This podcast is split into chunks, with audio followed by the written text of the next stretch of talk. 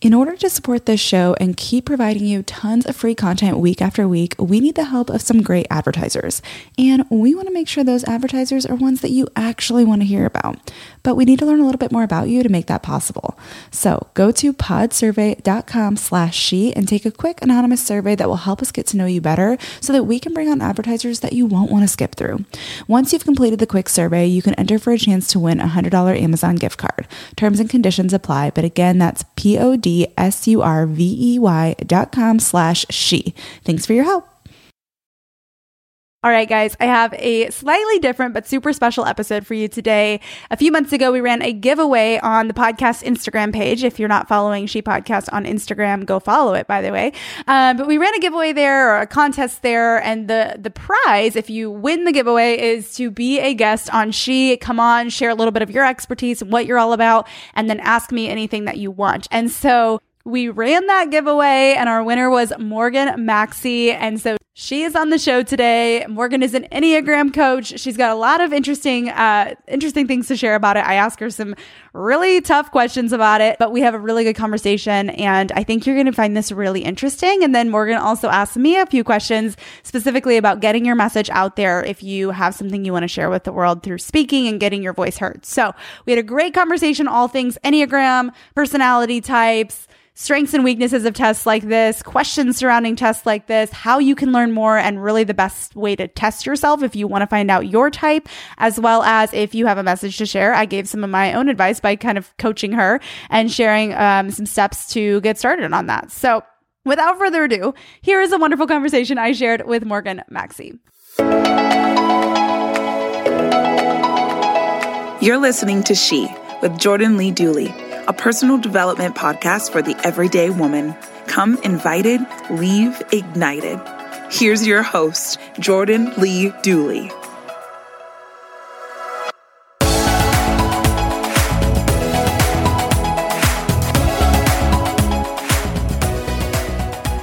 Morgan, welcome to She.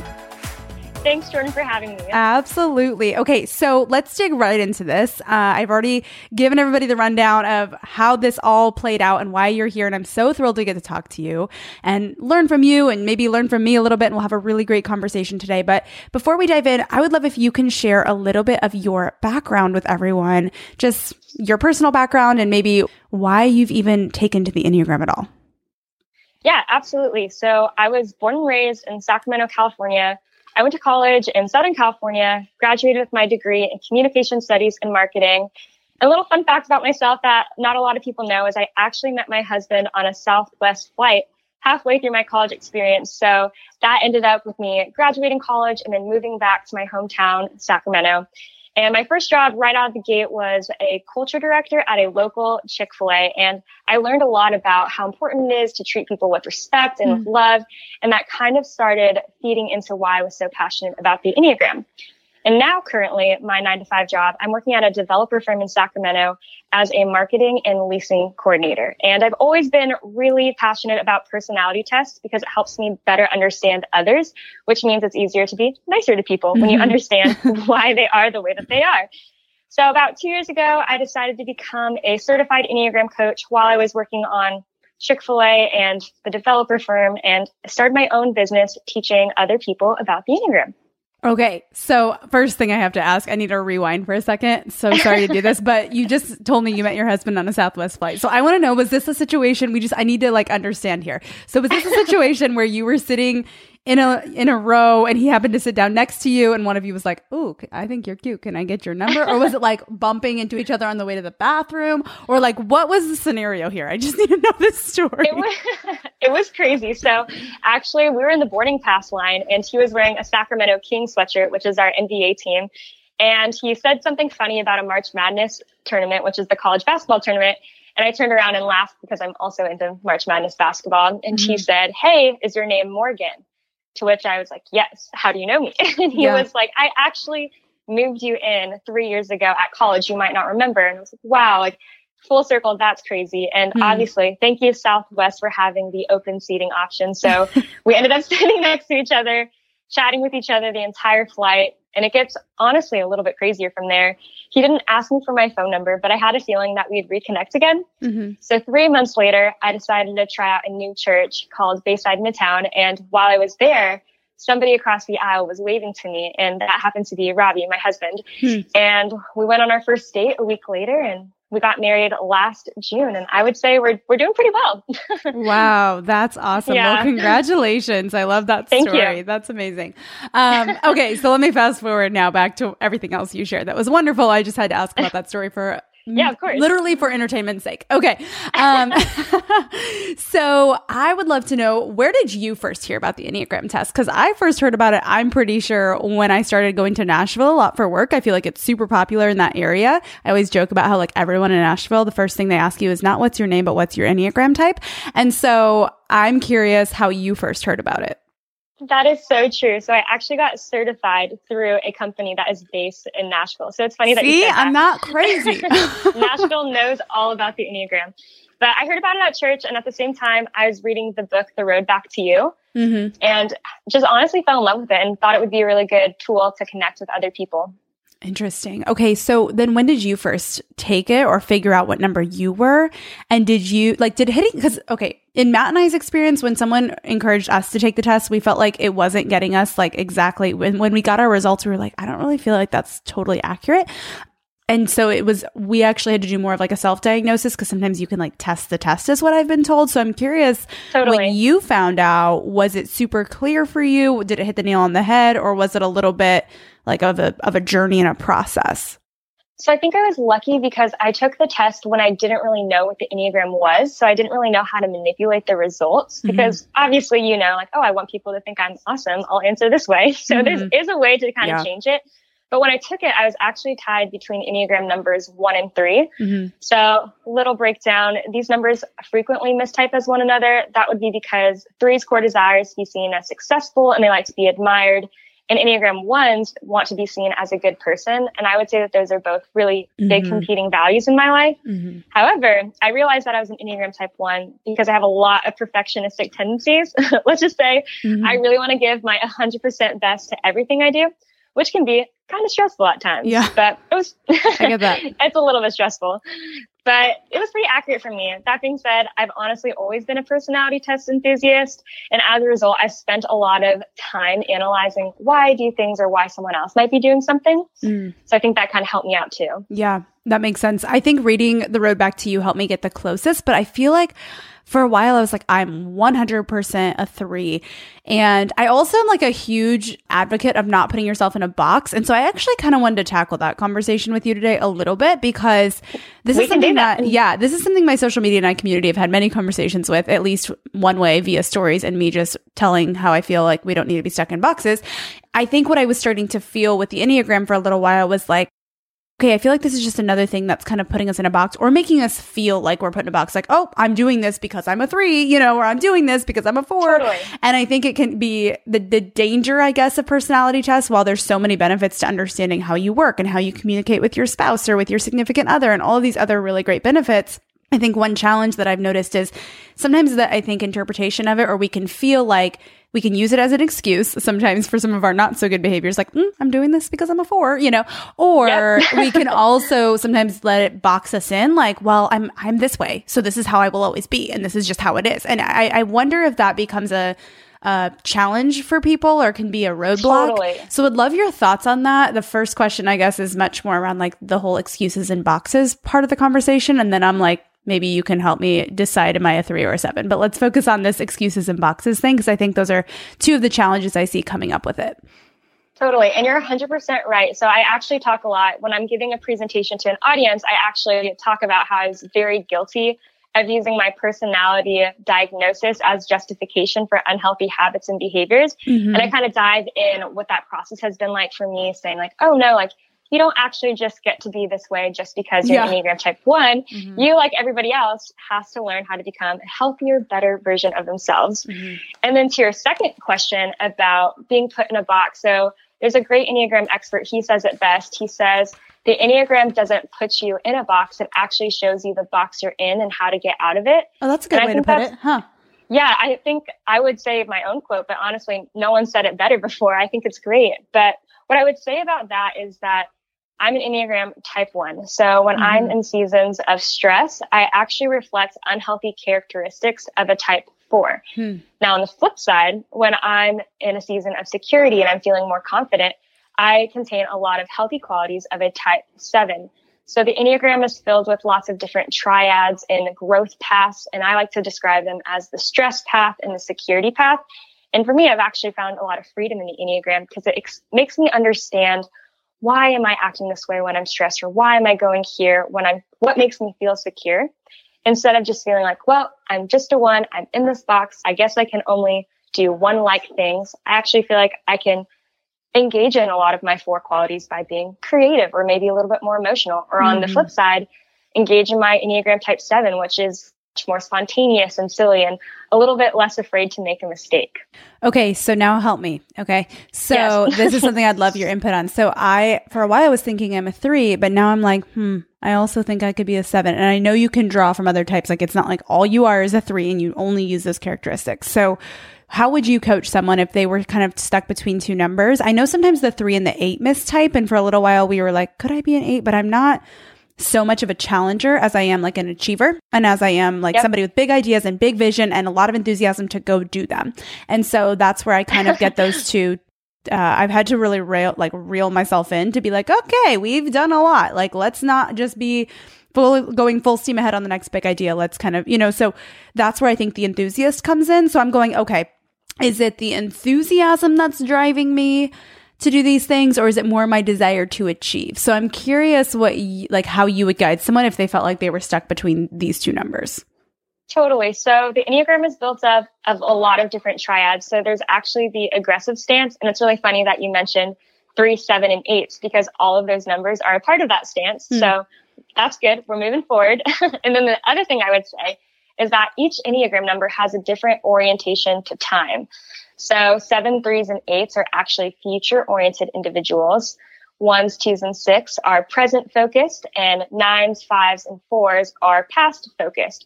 So what I would really ask you is just think about, okay, like, am I future-oriented? If I am future-oriented, why? Is it about experiencing something new and exciting, or is it about really elevating like my business and being successful and admired by those around me? And I think sometimes with Enneagram type 3s, people might put a negative stigma on them, like, oh, they just want to achieve all the things and be really admirable.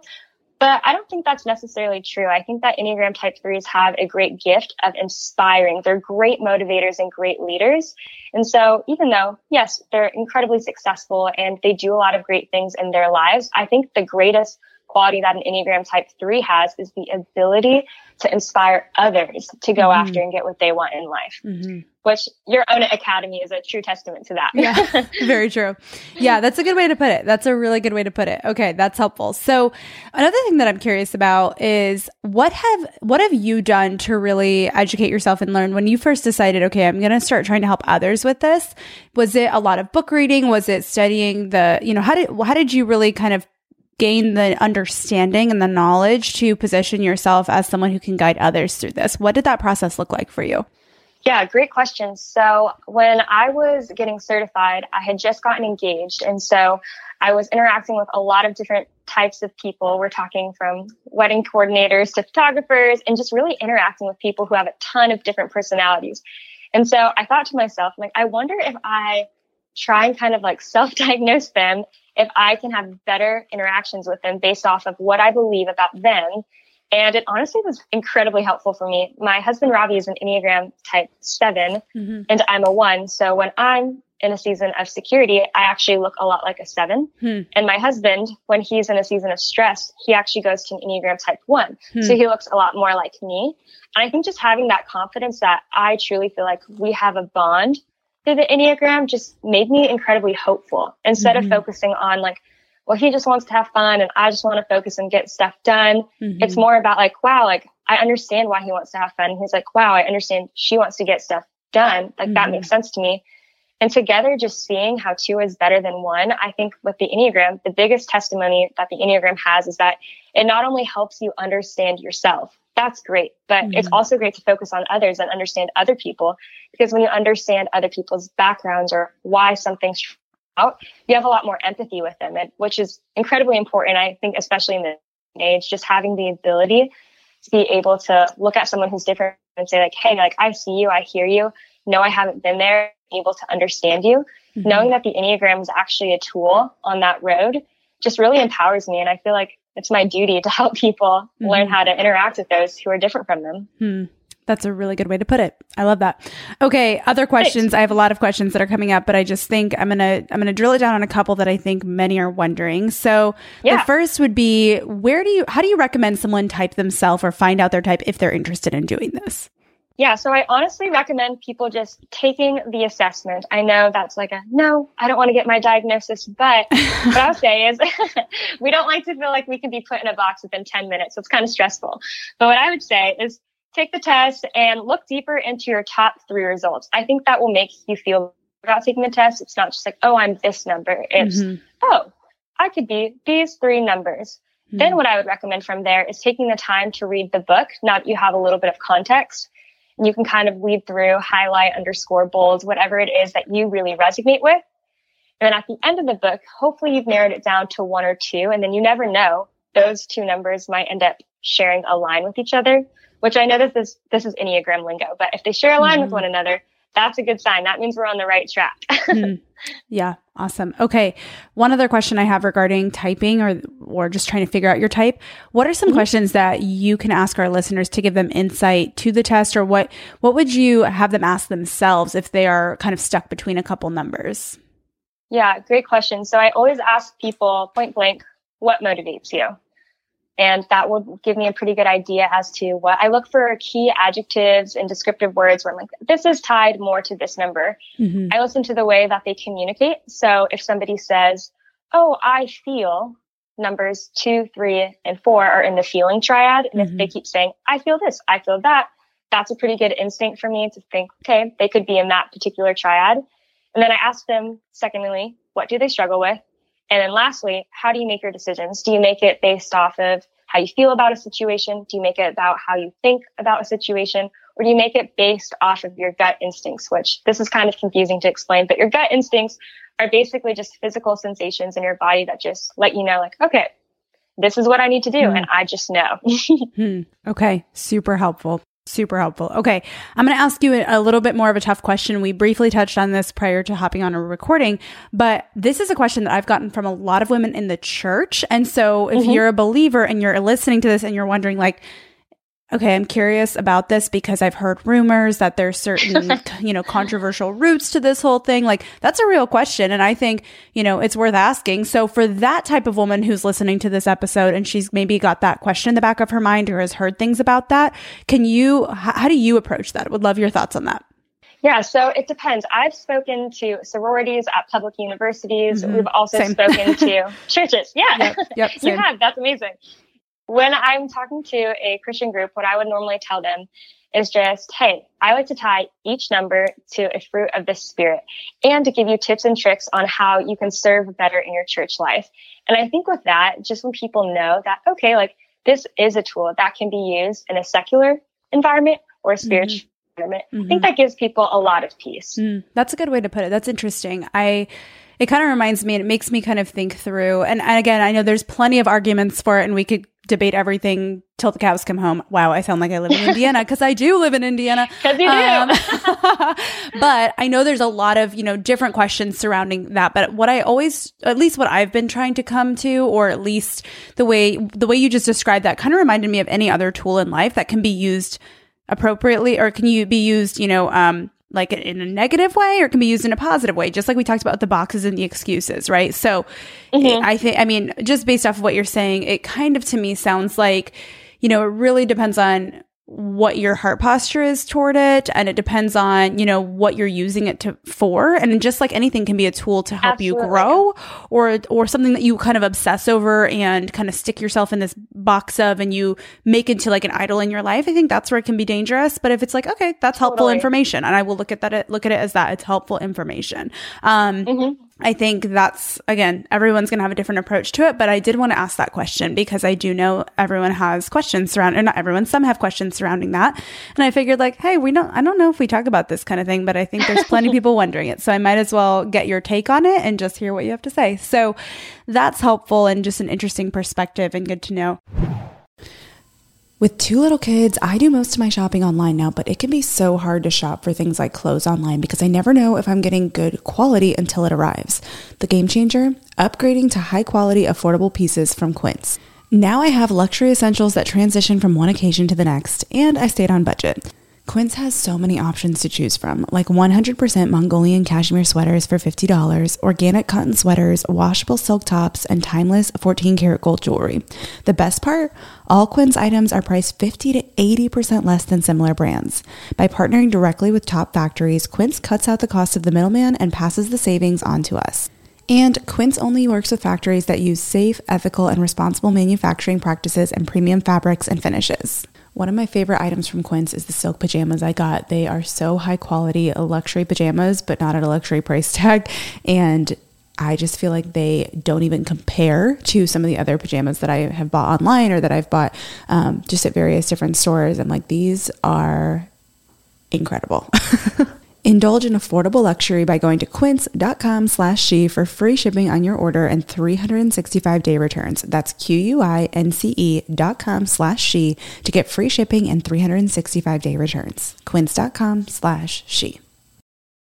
Thrive Market is a go-to for all your grocery and household essentials, and the convenience of getting everything online then quickly shipped to your doorstep is a huge time saver. Thrive Market carries brands with the highest quality ingredients and sourcing methods. They restrict hundreds of ingredients across their food and cleaning categories, and you can use their on-site filters to suit your lifestyle needs. Whether you're looking for organic kid snacks, low-sugar alternatives, or gluten-free pantry essentials, you can curate your own shopping experience with just a few clicks.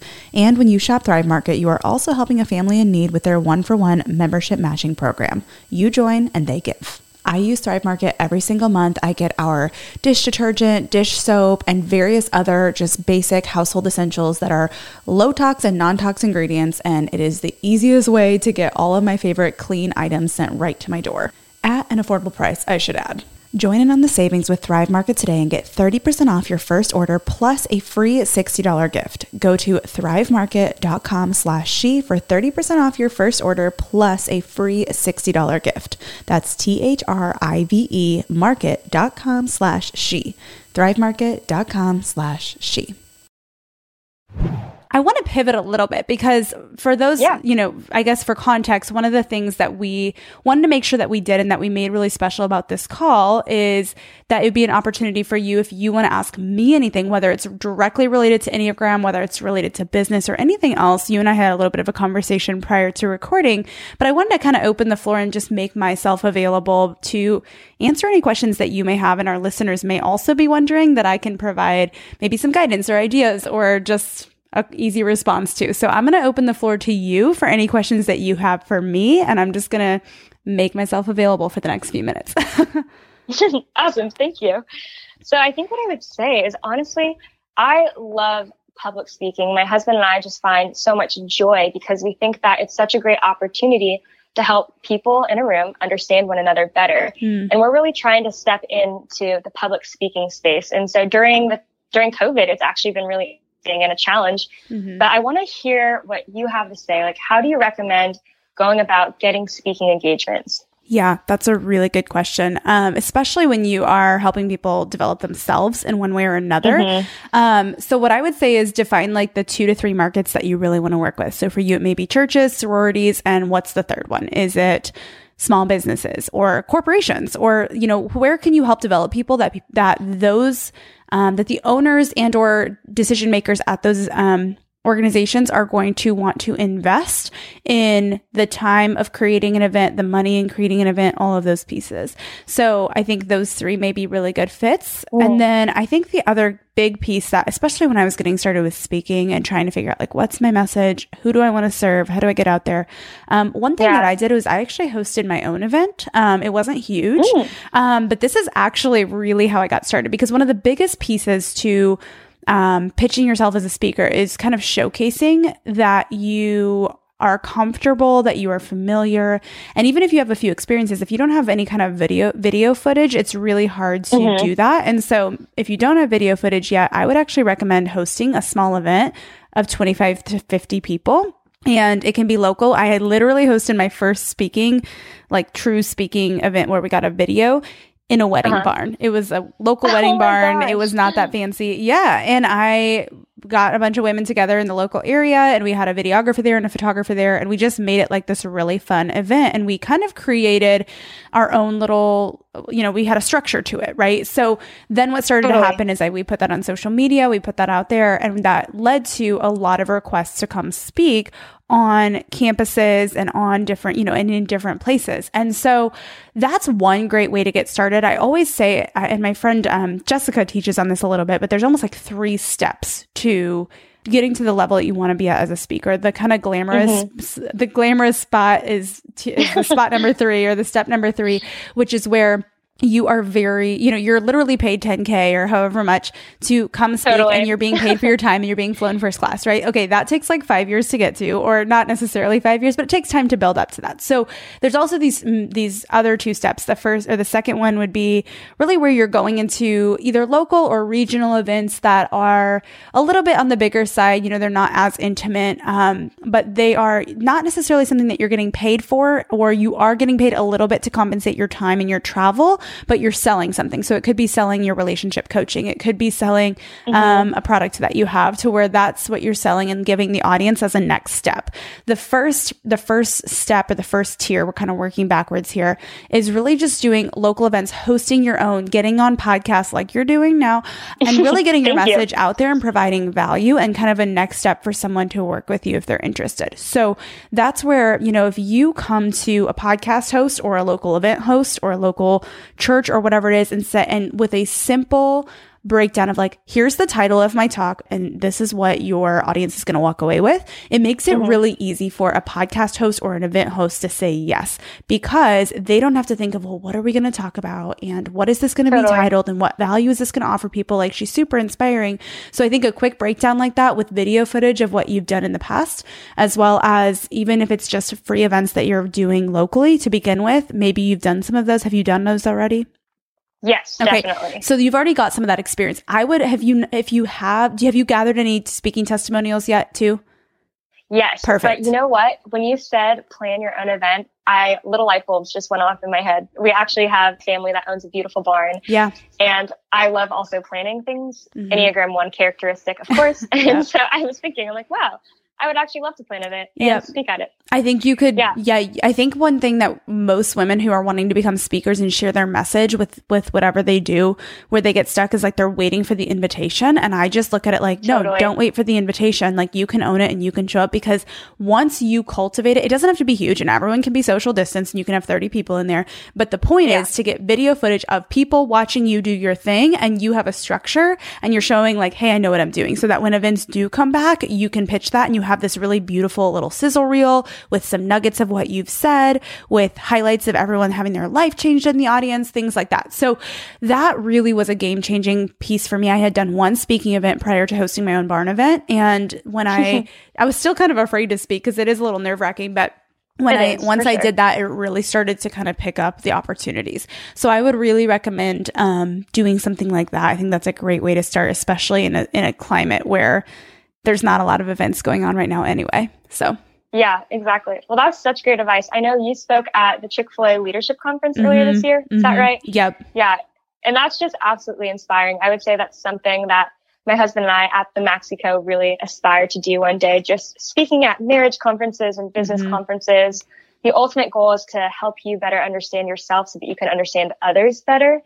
And what a platform to be able to do that. Absolutely. Speaking is such a powerful tool. And what I love about it is that it can be done in so many mediums. I think it's we often think it's only in events, but now there's virtual events, there's podcasts. The more that you hone your message in and specifically drill down on who you're serving, it's going to be so much easier, because saying we help people understand themselves, it's that's really broad. But if as you start honing your message, you're going to be able to say we help millennial couples in business understand themselves and how to work as business partners and, or as, you know, spouses and support each other in their careers. Like you can kind of drill down, and that's going to really open up. That still serves so many people. Chick-fil-A and their conference would be interested in that, or companies like that, right? Like these companies that have employees who have spouses, like they're going to want to present to them, but at least it's clearer than people, because people can mean the 88-year-old and the 8-year-old and the 12-year-old. So it's kind of like, how do we drill that down on archetyping who you're serving? So I think doing that in tandem with hosting your own event can really help move your message quicker. Nicely said. Perfect. I'm glad it's helpful. Anyways, yeah. So I think that's huge. Any other questions for me regarding anything surrounding this, or even if you have any questions regarding the Enneagram, like my experience with it and how you might be able to speak into it? I just want to make sure that I'm here and I'm open. I feel like I'd be interested to know how you feel the Enneagram has played a role in yours and Matt's relationship. Ooh, that's a good question. So it's a deep one. Yeah. You know, Matt and I have always, there was a season where we had two friends who were super into it, and they're like, you guys have to figure it out because we think you're the same types as us. And we were like, okay, the pressure. But we did kind of, after some time, it was helpful in understanding, you know, we're not super, super into it, but we find it to be really interesting. And it's been helpful in conversations with friends, or just helping understand each other in different ways. But from what we've gathered, we've learned he's a 9 and I'm a 3. And I know in stress, I believe I go to, and I tend to take the kind of stress characteristics of a 9. So I can understand where he's at, and that when things are stressful. And, you know, they kind of have some, what is that called? When one, like you go to one in stress and you go to the other in security. Yeah. So we kind of like do that in opposite ways to each other. Does that make sense? So like, I think in growth, he goes to a 3 or something like that. You could probably correct me on that, but yes, just he does go to a 3. Yeah. So just kind of knowing that we're kind of like, we've always known we were complements, and that my strengths tend to be his weaknesses and his strengths tend to be my weaknesses. So it was just kind of further affirmation of that, and understanding like we're almost so similar, but coming at it from different angles, if that makes sense. Mm-hmm. And so I think in career oriented things, like for a year and a half or so, we ran the business full time together until he built his own business, and we traveled all the time together. And there would be different times where we'd get really frustrated because we do things so differently. And that's when we started reading that book. And I remember, I think it was The Road Back to You. And I remember thinking, oh, well, this is why he's doing it, you know, or this helps me understand the background of why he's responding this way when I'm responding that way, and we're in a hurry and we're tired, you know? So that was really an interesting, eye-opening experience for sure. Yeah, I can see that. Husbands, they make me laugh. Yeah, seriously. We definitely have different opinions on the best way to get something done. Let's just say that. Yeah, it's so true. It's so true. I'm actually curious, what would you say is your favorite thing about the Enneagram test? And like, is there something specific, or just about the Enneagram in general? Like, is there something specific that stands out to you with what you do? I would say there's two things. So my favorite thing about the Enneagram is how multidimensional it is. Again, like I mentioned earlier, it doesn't feel to me like I'm being put in a box. And then the second thing that I really love about the Enneagram is it's really helped me learn how to laugh at myself. Mm-hmm. I think that I try to take things seriously because I want to own every little opportunity that I'm given. But, you know, mistakes are going to happen. I'm 100% human, and that's just going to be a part of life. And just the Enneagram gives me space to laugh about the times that I make mistakes or kind of fail at something. And that's just been really freeing for me. That's awesome. That's awesome.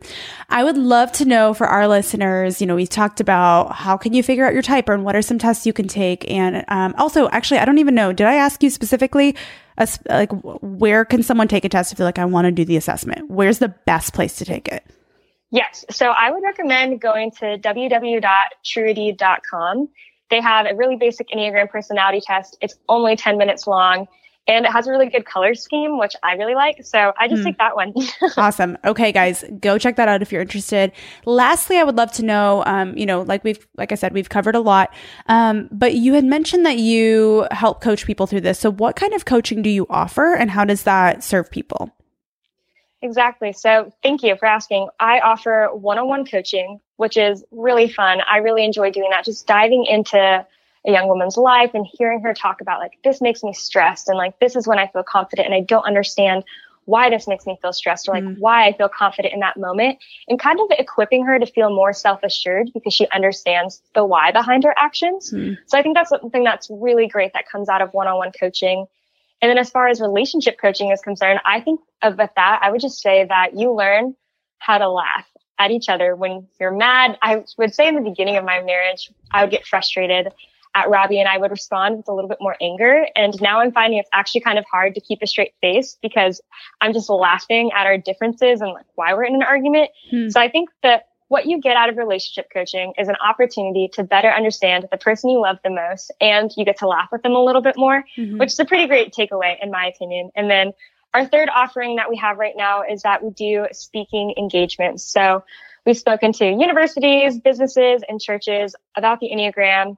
And ultimate goal is to speak at marriage and businesses conferences that I think that will come along post-COVID. Yeah, absolutely. Absolutely. Well, Morgan, thanks for sharing a lot of this with us. It's been really interesting to get to ask a couple hard questions and also, you know, dig into a little bit of what I've learned for myself when it comes to Enneagram, and get to answer even a question of yours is really a blessing. And really, I just admire that you have the gumption to say, I'm just going to go for this and I'm going to try it and I'm going to see where I can help people and find solutions. And you're doing great. And it's an honor to get to meet you and to chat with you. And thank you for taking the time to do it. I think you've really given our listeners some things to think about and blessed us with everything that you have learned. Oh, thank you so much, Jordan. That's really kind of you. I just feel incredibly grateful to have the opportunity talk to you. You do such a great job in the women in business space, and I really admire the work that you've done. So getting to be a part of it today is just truly an honor. Oh, well, thank you. It's a blessing to hear that.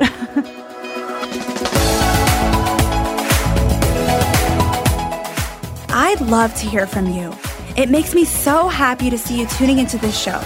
So if you're on Instagram, let me know what your favorite part of the show was by taking a screenshot of the episode you've tuned into and share it on your story. Tag me at Jordan Lee Dooley and tell me what your favorite quote or takeaway from today's show was so that I can see what's helping you and even feature what you share.